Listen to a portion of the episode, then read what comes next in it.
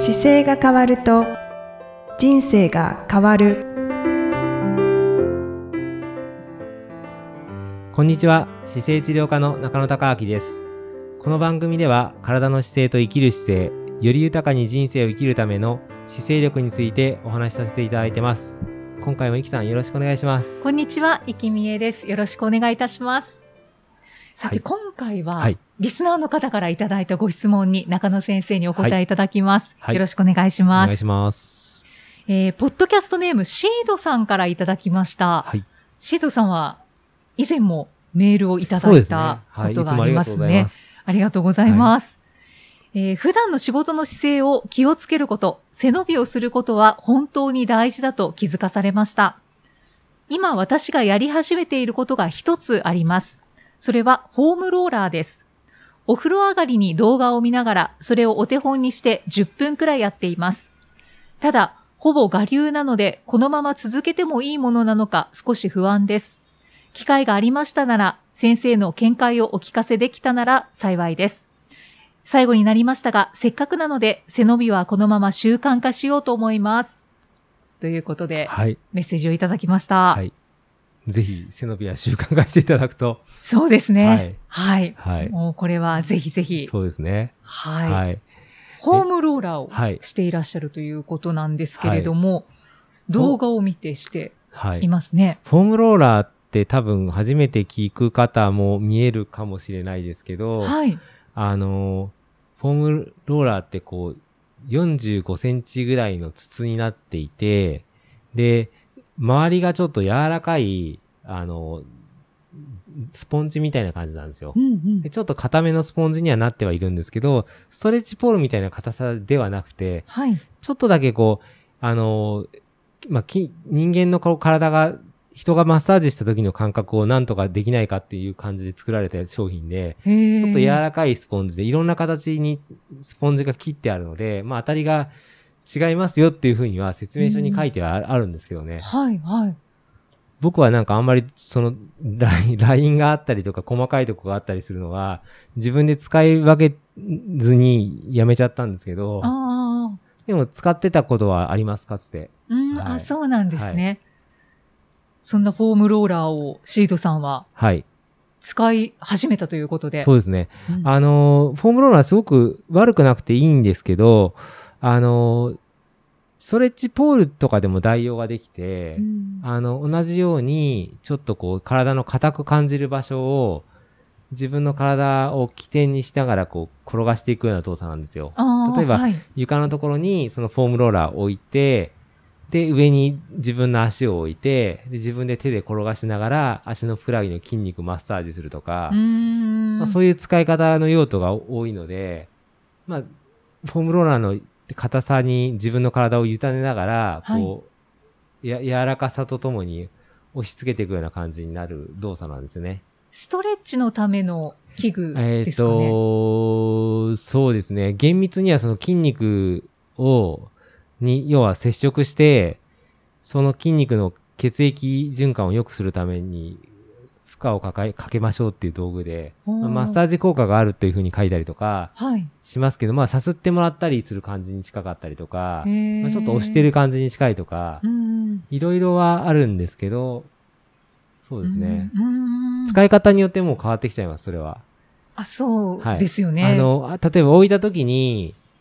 すごく力をこう、柔らかめの力で、楽な力でやると、もうさすってる感じになりますし、はい。逆にちょっと体重もろに全部かけると、もう痛いぐらい乗っかってきついなっていうところもあるので、なので、転がして使っていく中で、その、多分 YouTube とかで動画ご覧になりながら多分見てると思うんですけど、はい。あの、自分がやっていく中で痛い場所があるんですよ、すごく。で、痛い場所に関しては、あんまり強くやらずに、丁寧にその痛みが出てるところの周囲の筋肉も見ていくといいんですけど、うん僕は、あのあんまり筋肉、まあ、多分動画のガイドラインって、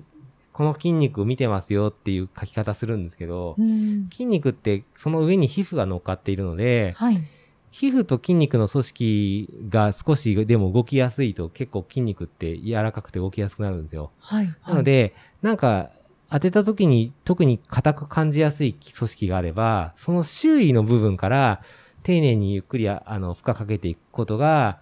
まあ痛みを感じにくくなるためのや直し方としてはいいのかなと思って、ななの、で、ちょっときやってる時に痛いなと思う場所は、その周囲を丁寧に転がしてあげながら、緩めていくことをすると、その場所のテンションがちょっと変わってきたりとか、あと、運動した時にいつも必ず張ってるような場所っていうのは使い方が上手じゃない場所なんで、はい。本当はその場所が張らないように使う使い方が一番大事なんですけど、その使って張ってくるところを、まあ、丁寧にリリリースしたりとか、少し伸ばすような感じにして、寝ると翌日が調子良かったりっていうのはあると思います。うーん。これはすごい参考になりますね。僕もだから自分で持ってた時は、合宿にトライアスロンの合宿行く時にこれ持ってって、はい。ホテルの部屋でやったりとかはよくしてましたね。そうなんですね。ただ、あの、我流ではい。していらっしゃるということなのですが、でもこういう道具って多分みんな我流だと思います。で、大事なのは、その自分の体の感覚のセンサーで、心地いいところのテンションと痛いところが絶対あるんですよ。はい。で、そこを明確にテンション使い分けた方が良くて、うん痛いところはやりすぎちゃいけないとこっていう目印になるんですよね。で、心地いいところはやっていいところなんですけど、心地いいところと痛いところの間に、次に良くなれる場所があるのでうん、そこを結構重点的にやっていくと、心地いい場所が増えてくると思うんですよね。へ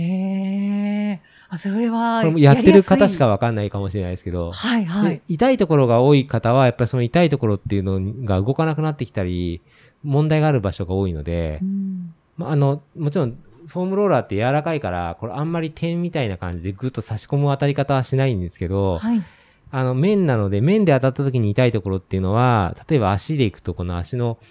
横側に腸径靭帯っていう太い靭帯がいて、はいそこなんかは、硬い組織なので、このローラー当てると大体誰もが痛いんですよ。でもそれを、あの、頑張ってやると他のところ力入っちゃうので、なるべくこう痛くないところから、痛いところの中心に向かって緩めていくような意意識を持って使われると、ちょっとずつ使いながらテンションが変わってくると思います。うーん。あ、すごい、今、勉強させていただきました。シードさん、すごくわかりやすかったんじゃないでしょうか。あと、この仲間に、しあの、これができた後に、今度振動が出てきたんですよ。はい。振動するアイテムが出てきて、フォームローラーの振動する版があるんですけど、へえ。それなんかは乗っかってるだけで、ダーって振動でもう振ら振られちゃうから、はい。それも楽だなって思って買われる方も多いですし。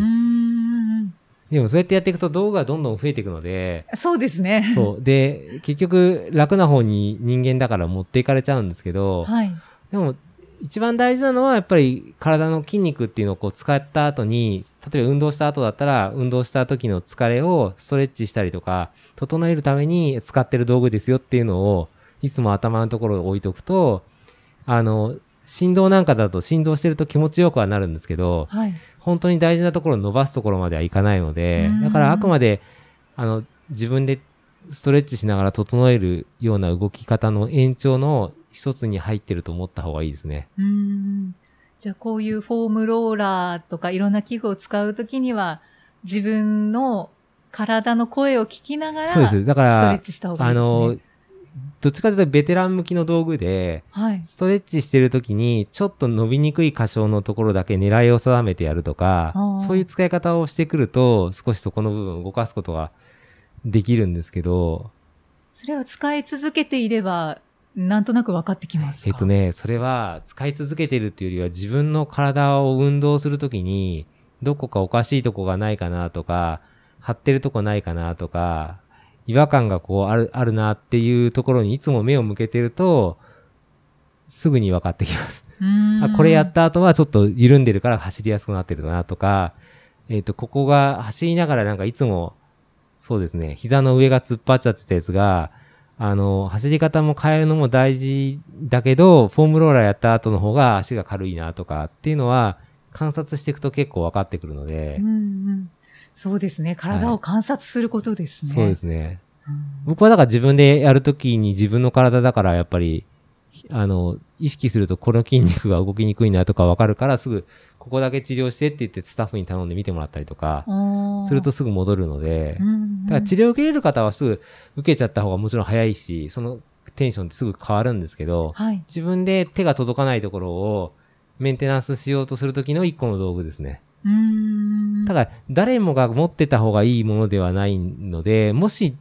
例えば運動してない方とかでが、フォームローラー買おうかなと思う場合は、フォームローラーよりはストレッチポールの方が使いやすいと思います。あちょっと長さが長かって、家に置いとい置くと、こ縦にも横にも転がれたりするので、はい、はい。そのあたりは、フォームローラーよりはストレッチポールの方がやりやすいかなと。フォームローラーはやっぱりちょっと表面が柔らかくて、体重を、自分の体重のをコントロールしながら転がす商品なんで、うんうんめあの、めんどくさがり屋の方には向かないんですよ。そうなんですね。まあ結構ピンポイントに対して動かなきゃいけないし、うん自分でこのこっち痛いけどってかやる時の動き方の時に、もうその動作自体が筋トレになってるので、簡単にはできないちょっと道具なので、上級者向けのアイテムですけど。はあー、はいあ今のお話を聞いて、そうなんだなって感じました。い。うんうんだから初めに何も普通の一般的な方がやるときは僕ストレッチボードとか立ってやるやつを教えたりとかするのは、その方がやりやすいので、はい。ストレッチボードなんかはやっぱりおすすめしますね。何か一個って言ったら、はい。シードさんは、ね、運動をされているのかもしれないですね。そうですねホームローラーを選んだということは。そうです。そうです。んうん確かトレランしたりとかね、なんかそんな話を前もご質問いただいたときになんかそうだったような気がでしたかね。はい。失礼いたしました。いえいえあの、なので、そう、きだから怪我してたりもしすると、怪我したところの場所だけすごく左右差があって、そこが硬くて残ってるっていうのを、自分で運動した後にストレッチする時の一個のアイテムとかにはすごい向いてますね。うーん。だからき、あの、走ってる方だと、距離によって、長い距離やった時は絶対これやった方が横足さ楽だとか、はい。そういう感じのあ道具です。あ だあの、ご質問の中で、あのーまあ、続けていいものかふ少し不安ですっていう点からいけば、あの、運動して自分の体がこう、声が聞ける方だったら、全然問題なくいけると思います。うん、そうですね。はい。なんか、心地いいところを増やしていって、で、ふなんか、そうですね、マッサージ受けてるような感じになるので、ちゃんとうまくいったら、やってない時とやった日の翌日、やった日の翌日の朝と、やらない時の翌日の朝の動き方が、ちょっと違いがわかると思います。うんはい。うんですので、まあ、続けていただいて、そうですね。はい。そうですね。今回のポッドキャストはかなり参考になった点がたくさんあると思いますの僕すごい普で。段の仕事みたいな話だから、すごい話しやすくて全然なんてことないんですけど。そうですね。はい本当に、まあい、いつもですけど、よどみなくお話ししてくださって、ありがとうございます。結構なんかその今の気になってる体の場所を伸ばせるストレッチと合わせて使っていくといいと思うので、で道具ってやっぱりあのどんどん飽きてきちゃうし変えた方がいいんで、ああんまり同じ刺激ばっかりになると慣れちゃうんです、体って。あ、はい。だからいろんな刺激を入れていった方がいいので、ちょっと続きすぎてるなと思ったらまた違う道具使ってみたりとか。あの、いろんな角度から体を使っていった方がいいと思いますね。はい。わかりました。はぜひ何度も、ポッドキャストを聞いていただけたらと思います。こんなにでも、なんか丁寧ににこういう内容喋ったの初めてかもしれないですね、僕。ああんまり、そうですね。あんまり一個の道具に対して深く入っ喋ったことがなかった気がしもしかしたら初めてかもしれないですね。ねます。質問いただいたおかげです。ありがとうございます。はい。なんだか貴重な回になりました。またじゃあ次回も、あの、いろんなご質問待ってますので、もし、あの、ご質問したい方は言ってください。そうですね。お気軽にお寄せください。ありがとうございます。じゃあまた次回もイキさんとお送りしていきたいと思います。次回もよろしくお願いします。よろしくお願いいたしますありがとう。ございます。ありがとうございました。この番組では姿勢や体についてのご質問そしてご感想をお待ちしております。ご質問とともに年齢体重身長性別をご記入の上中野生態東京青山のホームページにありますお問い合わせフォームからお送りください。体を見直す時間は人生を見直す時間である。姿勢治療科の中野孝明でした。